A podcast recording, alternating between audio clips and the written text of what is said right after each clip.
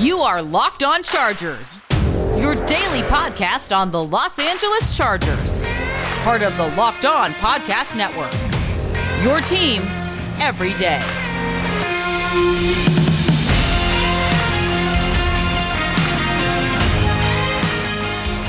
What is up, and welcome into the Locked On Chargers podcast. I'm your host, Daniel Wade, joined as always by my co-host, David Droegemeier, and also today joined by the Chargers Encyclopedia, John Kegley, one of the original members of the show. And this episode is brought to you by Pepsi. This football season will be different, and Pepsi is here to get you ready for game day no matter how you watch the season. Pepsi is the refreshment that you need to power through game day and become a member of the League of Football Watchers.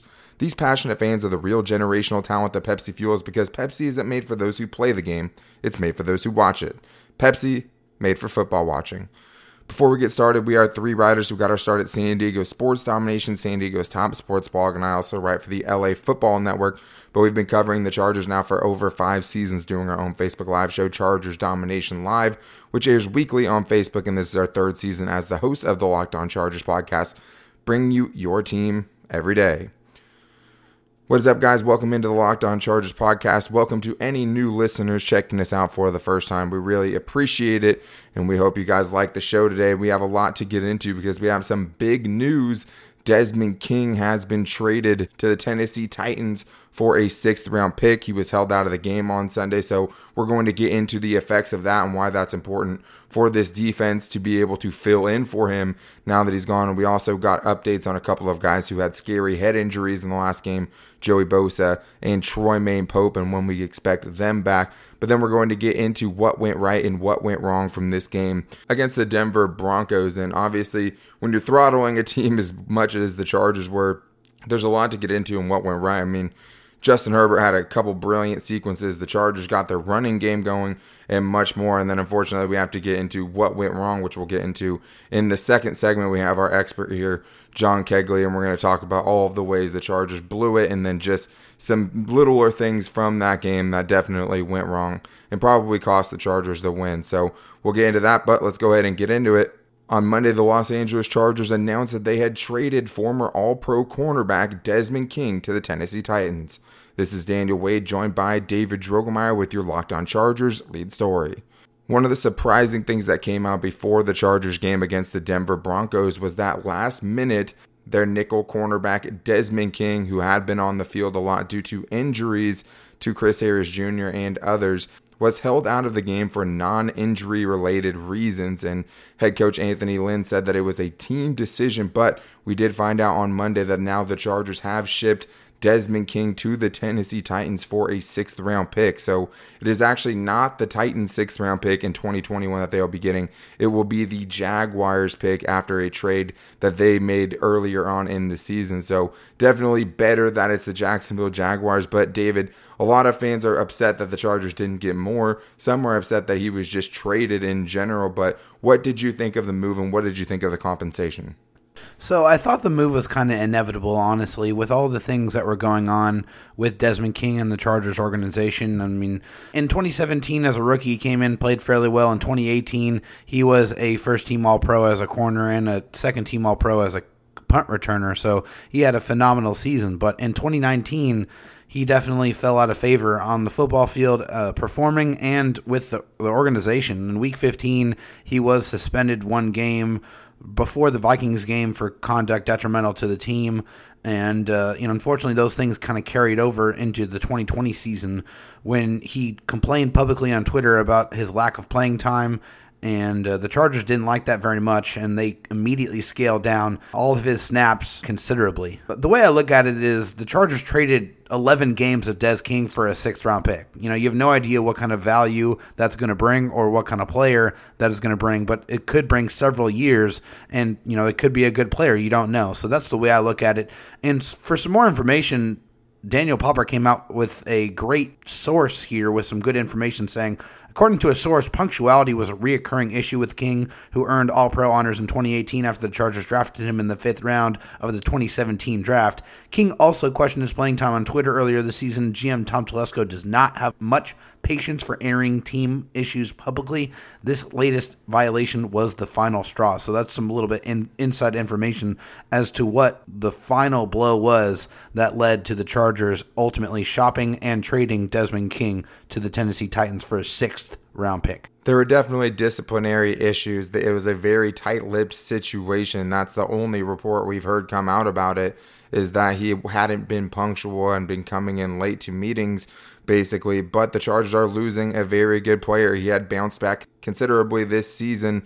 He had allowed only 0.3 yards per coverage snap this season, almost half the amount of any other slot cornerback this season, according to ESPN's and Next Gen Stats. So they're going to miss him, and they're going to especially miss his tackling in the open field. And Anthony Lynn was asked about who would replace him, if it would be Tavon Campbell, who filled into that role against the Broncos. And he said it could be Campbell or Nazir Adderley, who they had there in training camp, or Jahleel Addae. But Jahleel Addae is probably not the best option, since when he was last with the Chargers in 2018, he allowed 14.5 yards per target. And last year, he allowed a completion percentage of 72.7% when he was targeted and missed 13.3% of his tackles. So hopefully the Chargers can find a better option in the slot. But Anthony Lynn's news did not stop there, because he did give an update on a couple of players who had scary-looking head injuries in the last game. Specifically, Joey Bosa, he talked about and said that he was concussed in that game, and he is now in concussion protocol. And Troymaine Pope, who took a really serious-looking hit late in that game from Kareem Jackson. And according to Anthony Lynn, he does not have a concussion and that he's going to be fine. So good news on Troymaine Pope, David, but obviously missing Joey Bosa for any period of time is significant.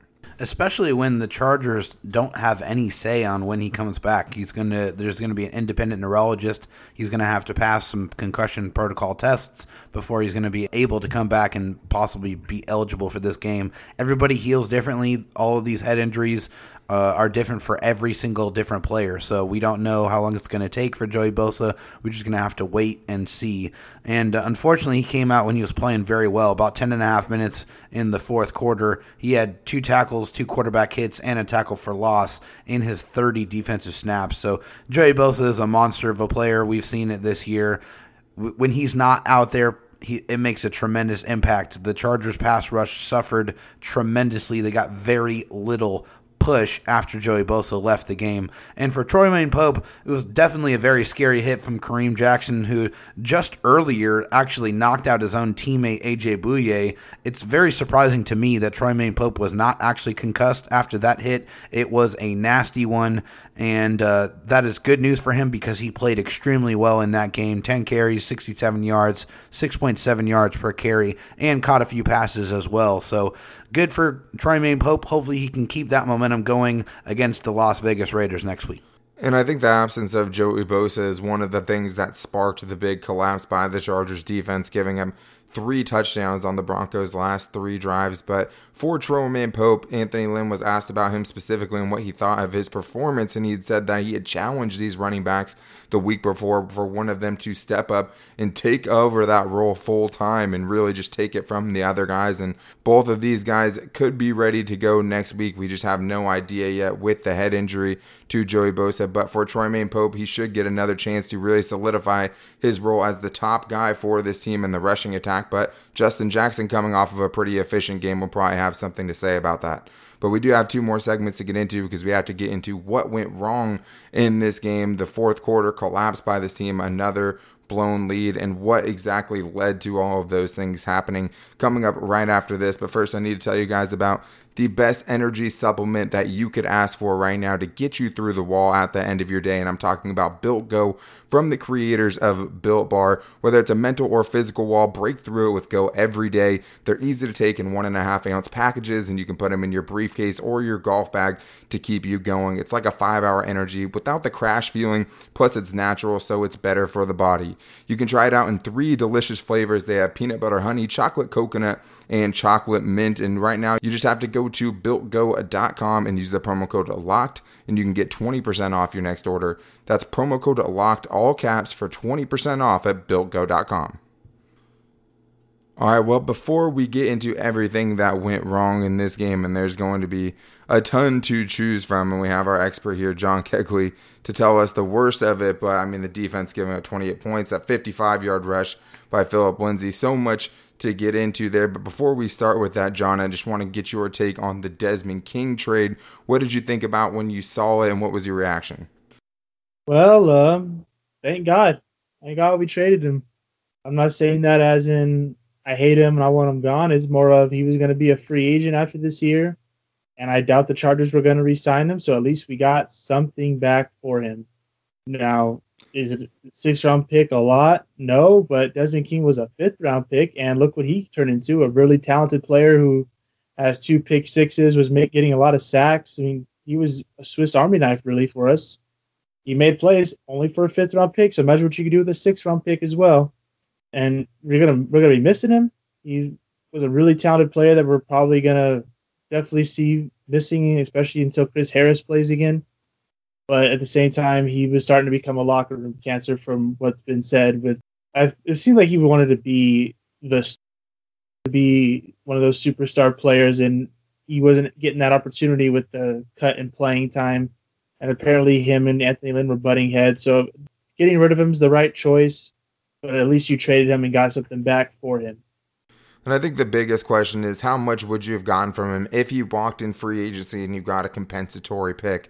And I've thought about that as well. But with what the nickel corner market was this offseason, and with the unpredictability of the salary cap going into 2021, or at least a capped salary cap going into next season, I mean, I just don't know if it would have brought anything back besides a sixth-round pick. So even if you could have had that, maybe it's a wash. Obviously, it's nice that it's the Jaguars pick, but the Chargers are definitely going to miss his performance on the field, and it's going to hurt their chances at least somewhat of being able to get back into it this season, especially if the NFL goes to a 16-team playoff format, which they're already talking about right now. Not that I think the Chargers will get there, but just things to keep in mind. So let's go ahead and get into what went wrong. We have to start with the expert. So, John, what did you think went most wrong in this game?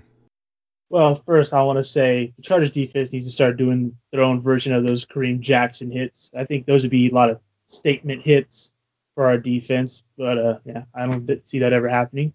But after Joey Bosa left, you could just tell the defense just wasn't the same, and Gus Bradley could not do anything to change that, which bothers me. How do you not have some kind of a backup plan, like a blitzing scheme or a coverage scheme to make up for your best player not being in the game anymore? That drives me nuts. You're an NFL Super Bowl champion defensive coordinator who somehow does not have a backup plan for your best player not being in the game, especially when you have a big lead. I think that's something that has to be mentioned in this game.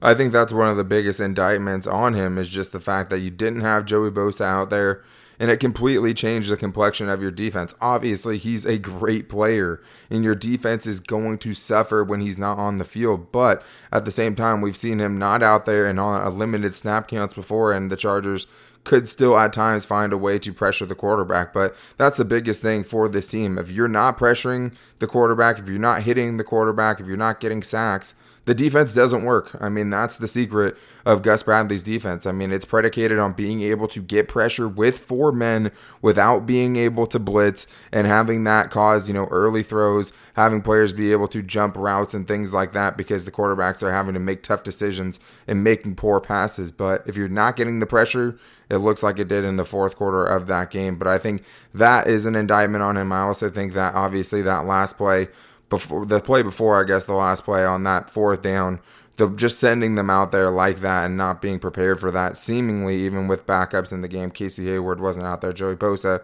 wasn't out there. But I think that Nazir Adderley probably gets thrown into this as well because it's definitely his worst game as a pro. So, David, when you think back to Nazir Adderley's game, obviously he gets the defensive unnecessary roughness that sparks a 15-yard flag. And then after that, he ends up giving up ends up being a 40-plus yard touchdown by Deshaun Hamilton, takes a bad angle, slips, tries to cut, and then after he slipped, I mean, that play was basically over. Also missed a tackle on the Phillip Lindsay 55-yard rushing touchdown, which obviously was a backbreaker and something that went wrong as well. So when you see Nazir Adderley play like this, I mean, it's obviously somebody we are very excited about. Are you chalking it up to something as easy as, hey, this is his first season back there, you're surprised we haven't seen more mistakes like that? Or do you think it's one of those things where the Chargers have to start, thinking about someone else at that position?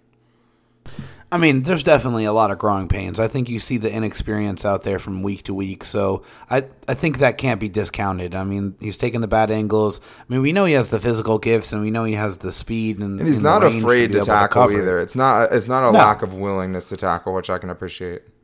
No, not at all. He definitely goes after the ball carrier, and he definitely shows effort. He's not afraid. He will definitely put his nose in there. But I definitely think his lack of experience and reps out there definitely shows. And I think that is the biggest reason why he's not playing to his full capacity or his full capability, because I do believe he can play a good free safety in the NFL, but there was a lot of things that were up against him this year. I mean, last year he missed the whole year to injury. This year he, didn't have an off season, so he couldn't really get all the reps that he was going to get in a normal season. And then he's going out there and all right, go get it, go get him, kid. I mean, he's doing the best he can, but I think the inexperience it definitely shows every single week. Well, and he wasn't even going to be the starting free safety, too. So, I mean, even with that limited training camp, his was even more limited because going into the season with Derwin James healthy, he was slotted to be the backup free safety, right? So he definitely was behind the curve. I think it would be easier to live with if we were seeing the ball hawking plays that we know Nazir Adderley is capable of, and I think that once he gets more comfortable in whatever system he's in, it's going to allow him to, be a little bit more rangy, be able to get to plays a step quicker and things like that. So for me, I know it is growing pains. It's a very young defense. It's missing a lot of players. Your job is vastly different if you have Derwin James out there, obviously. So I think those are all things to factor in, but obviously not a good look on Sunday. A couple of big plays go his way, but I think also the things you're not seeing are how many times he's in the perfect spot in coverage and the quarterback is just not throwing the ball in his direction at all either. But one thing I have to touch on, John, is something that happened towards the end of this game offensively, and the offensive game calling for this game had really good moments. I think we continue to see Shane Steichen get better and better and better week in and week out. And obviously there's still some things that have to be worked out, but the settling for the 3 field goals for the Chargers' last 3 scores, that's, obviously something that went wrong, because basically any one of those puts this game away with how the final score adds up. You know what I mean? Obviously things can change, but it feels like any one of those drives turns into a touchdown, the game is over. So the first one is a field goal attempt after you ran the ball well. Herbert ends up throwing 3 incomplete passes. The second one is Troymaine Pope takes a negative 4-yard rush. The next play, he takes that giant hit. And on third down, the Broncos bring a blitz, and Justin Herbert tried to find a ball over the top to Jalen Guyton, and he couldn't do it. And the third drive gets derailed after the illegal block on Hunter Henry. The Chargers end up handing off to Joshua Kelly on 1st and 25 up the middle. That was annoying. Herbert ends up, trying to scramble, getting nothing. And then Henry ends up fighting for the 13 yards. It made it an easy field goal, but that right there, John, it seems like obviously the Chargers' red zone offense has been good. These plays, most of them were coming outside of the red zone, but it's easy to point to that and say, hey, obviously, the defense gave up all those points, and they're not going to be acquitted in this by any means, but you turn any of those field goals into a touchdown, you probably win the game. I would agree.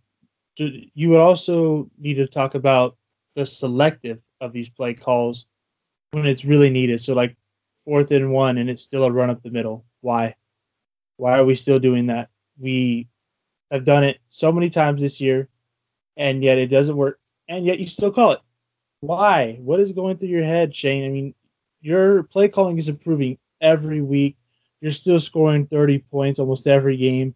You're putting points on the board, but at some point, you got to be a little more creative when it comes to really significant plays. 4th and 1, something's got to be a lot more creative, whether it's a play action or some kind of a crossing route type of play, something that's going to throw the defense off, not something that's so simple as we're just going to beat them at the line of scrimmage, something we don't do very well. And then I would have to say, when it came to that 1st and 25, why are you running the ball on first down? We've had some success, but it's been maybe 5 or 6 yards of carry success if we get a decent run. Why are you not throwing it and giving yourselves a better chance on 2nd and 3rd down? You don't have to always run the ball on first down, especially when it's 1st and 25 or 1st and 15. you got to be more aggressive in this situation. Just because you're in the red zone, just because you're in field goal range, doesn't mean you get to take the foot off the pedal just a little bit because, hey, at least we get points at the end of this. 100%. I mean, the Chargers, I don't think it was a total lack of aggression that they showed just because the running game was working so effectively. I mean, the most effectively that it has all season. But on 4th and 1, teams know your tendencies.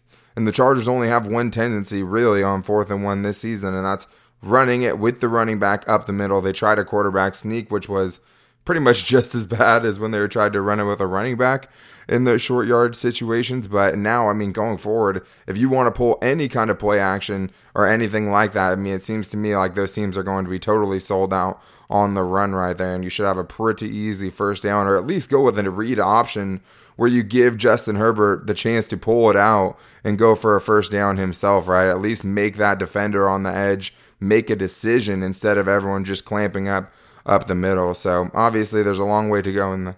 And send somebody out for a pass too. If you do that read option on 4th and 1, make a receiver or tight end sneak out the back so that if someone comes up to hit Herbert, they don't see a tight end leaking out right in front of Herbert or something. I mean, there's so many things that you can do. I mean, not asking for a run up the middle is basically the most obvious thing, right? I mean, there's any number of things you could do, but the run up the middle behind an offensive line that in this game was good, but when you're talking about just physicality and push is not a good offensive line. You have to come up with something different. But we do want to end the show on a positive note, so we do have some positive things like another stretch of absolute brilliance by Justin Herbert, Michael Badgley, gaining some trust back from this team, and much more coming up right after this. All right, guys, well, it's time to get into what went right from this game, and I do think there are some things that you can set aside and compartmentalize and kind of just be like, hey, well, this was something nice, something that we hope to see more of going forward from the Chargers. And David, I think it has to start with the running game, and we'll get into Michael Badgley and Justin Herbert as well, but it has to start right there because it was the most efficient running game we've seen from the Chargers all season. They had put up some big yardage totals, but the yards per carry really wasn't there. They weren't really efficient when they were doing it. They were in this game, and I think it starts with Troymaine Pope, who goes 10 for 67 yards. We talked about him, 6.7 yards per carry, and then Justin Jackson, 17 for 89. Even Joshua Kelly averaged more than 4 yards per carry, but 38 carries, 210 yards. We had no faith that they were going to be able to get this running game going again, but we were wrong about that because even against a pretty good defense, they were able to pretty much run all over them. Which I think we have to talk about the offensive line with that, don't we? I mean, I think they played their best game of the year, to be honest with you. Yeah. I think the infusion of Brian Bulaga made a immediate and significant impact on this on this offensive line. They were more physical. They were opening up more holes. They were giving better pass protection. I thought they were phenomenal, and it shows in the run numbers. 210 yards rushing. That is absolutely incredible, and the offensive line had a lot to do with it. It did. I mean, the offensive line definitely deserves a lot of credit, even in pass protection. The times that Justin Herbert ended up getting sacked, and I'm doing air quotes, but you can't see it, a lot of those times was him trying to scramble early in the game. He slides. Probably could have thrown it away, but he ends up sliding. That goes down as a sack because he's behind the line of scrimmage. Another one, he gets stopped for no gain while trying to scramble after just not having anybody open down the field. So there are a couple of those where, I mean, I wouldn't really count those against this offensive line. It did look much better on Sunday, and it was against a team that had averaged 3 sacks per game or more than that even coming into this game. So they went up against a very good defensive front, and they got the job done. That was something that was definitely a nice thing to see. But I do want to talk about Justin Herbert because, again, you're seeing, you haven't seen the fully put together game, which is crazy when you're talking about scoring 39 points, 30 points, 27 points. I mean, the Chargers have been putting up points. This game, one of the things that obviously went wrong that we didn't get to talk about was the 2 turnovers. I didn't put the second one as much on him.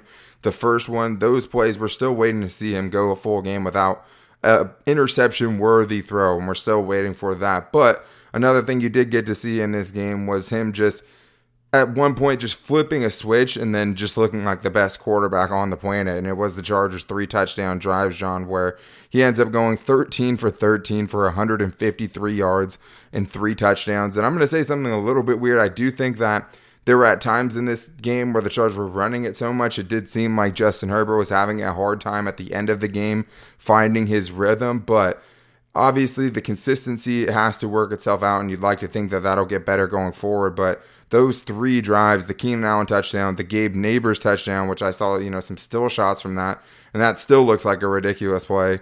With the congestion when he threw that ball, he wasn't open when he threw it. He kind of threw him open on that when he was running into the open space after I rewatched it again. But and then the Mike Williams touchdown, basically just putting it into his arm like that. You're still seeing those, stretches of these games, John, where he just is incredible. I think the word you used for it was perfect, and that's getting into a rhythm. Once he gets into a rhythm, there's no stopping him really unless you do it with your own game plan or he does it himself really. But you can't do anything about it. He's going to find guys open. He's going to get the team down the field. He's going to make amazing throws towards the end zone. Even the Jalen Guyton missed. That was a great play call by the Chargers, and he just missed him. And Guyton got bumped off of his route a little bit too, I saw. When rewatching it too, timing on those plays, especially on a blitz, is so important. Yeah, but he just missed him though. It's not like he did like Daniel Jones did against Tampa Bay, where his throws were just missing completely bad, way behind receivers, overthrowing receivers by a lot. Herbert's just barely missing his targets, and that, like you said, the timing thing. It's getting blitzed, getting bumped off your route. It's little small things like that that make a tiny little measurement of where the pass is going to be, but he's still close to the mark. He is still on point even when it's an incomplete pass. He has a bright future ahead of him, but the Chargers need to get a better offensive line for him to do this, but he's doing this with what? I said you could say that again. Oh, I'll say that all day, but in the end, he's doing this with a bad offensive line, makeshift offensive line, really. Balaga made a difference, but he's still got pressure in his face, and he's still standing there making these throws. Even with Bradley Chubb playing dirty and grabbing his ankle way after the play, he's still out there keeping a clear mindset and making plays. Even the read options, he was doing a really good job of reading the defensive end and making plays. But something that I want to bring up in this game was the Chargers actually went for a trick play. They actually tried to get a passing play with Keenan Allen. A trick play that wasn't a complete disaster. We have to applaud that.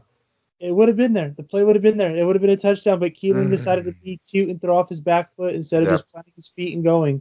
If Keenan doesn't do that cute little skip to my Lou off his back foot throw, that ball is being led to Justin Jackson, and it's caught, and he's off to the races. I just wanted to get back to Justin Herbert real quick, just because CBS Sports HQ actually tagged our Twitter, Locked On LAC, in a pretty awesome quote. Justin Herbert is the first QB in NFL history with 1,500 plus passing yards and 15 plus TDs in his first 6 games, which is absolutely ridiculous. And also, 2 other ones just to throw out there. Justin Herbert has become the only rookie in the Super Bowl era with an 85 plus passer rating in each of his first 6 NFL starts. And one last one, Justin Herbert has 250 plus passing yards in each of his first 6 starts, which is the first time a rookie has done that since 1950. Well, and the 1,500 yard passing one is kind of misleading too, because he has 1,800 plus passing yards. So, they even had to really kind of lower that one to get him in there. It's ridiculous. He actually at this point has more passing yards and more passing touchdowns than Patrick Mahomes had in his first 6 games. So, it's hard to ask for much more from your rookie. And obviously he has some consistency things, the turnovers, all of that. But, the good just so farly outweighs the bad. And before you move on, and Herbert is doing better stats than Patrick Mahomes with less of a team and coaching staff than Patrick Mahomes. So, that's got to be a big statement there, too. He's doing a lot with a little.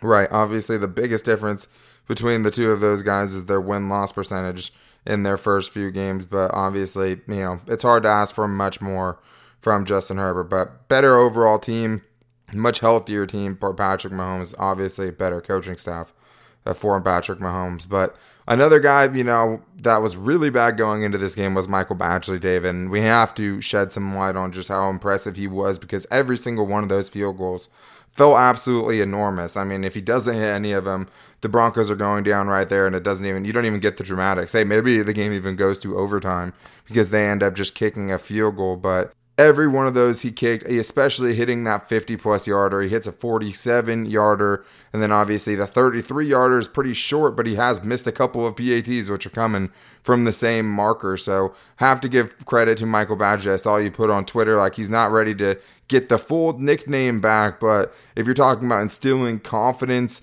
in your team to trust you in those moments, I mean, Michael Badgley did a lot of good things to kind of build some of that credibility back up on Sunday.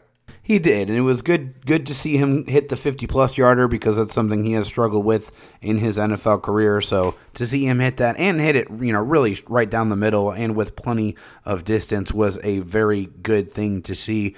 And for, you know, the under 40s, I mean, to his credit, he's never missed a field goal under 40 yards in his NFL career. So that is definitely a positive thing. But yes, he's starting to get some of that confidence back. He's starting to get some of that, you know, confidence with the coaching staff and the organization back too. So I did say he got the Badger part back, but I'm not ready to put it together with Money Badger quite yet. He's got to show me some more consistency before I'm ready to do that. But yes, I do like the fact that he went out there and he made all his kicks. So now it's just Michael Badger.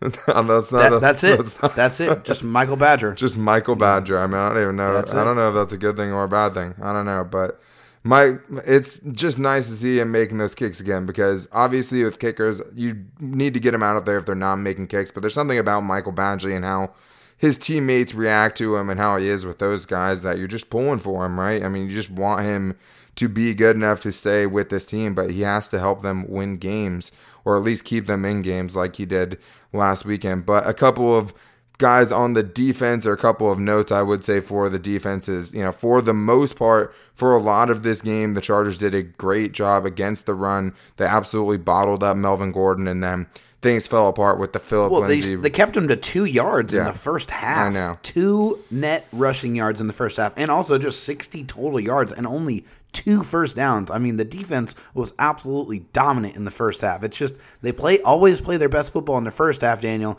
and they don't play their best football in the second half. And that's the frustrating part of it, is you see that they are good enough to beat these teams. And I think that's why, you know, Anthony Lynn still is, you know, defending Gus Bradley out here. And I think, you know, what he's seeing is just like, hey, you know, he's putting these guys in the same position and as he is in the first half, in the second half, and they're just not executing. But obviously teams are catching on to something towards the end of the games, or especially when Gus Bradley's defense has the lead. For me, you have to be able to find a way to get pressure there. But the defense in the first half was great, dominant. But I did think Casey Hayward had a nice bounce back game too. Some guys in that secondary that didn't have great games, but I thought Casey Hayward was good. I thought Michael Davis was good. So there were some bright spots there. It was nice to see those guys going, especially Casey Hayward, who had a lot of work to do, but getting back in there, tackling guys.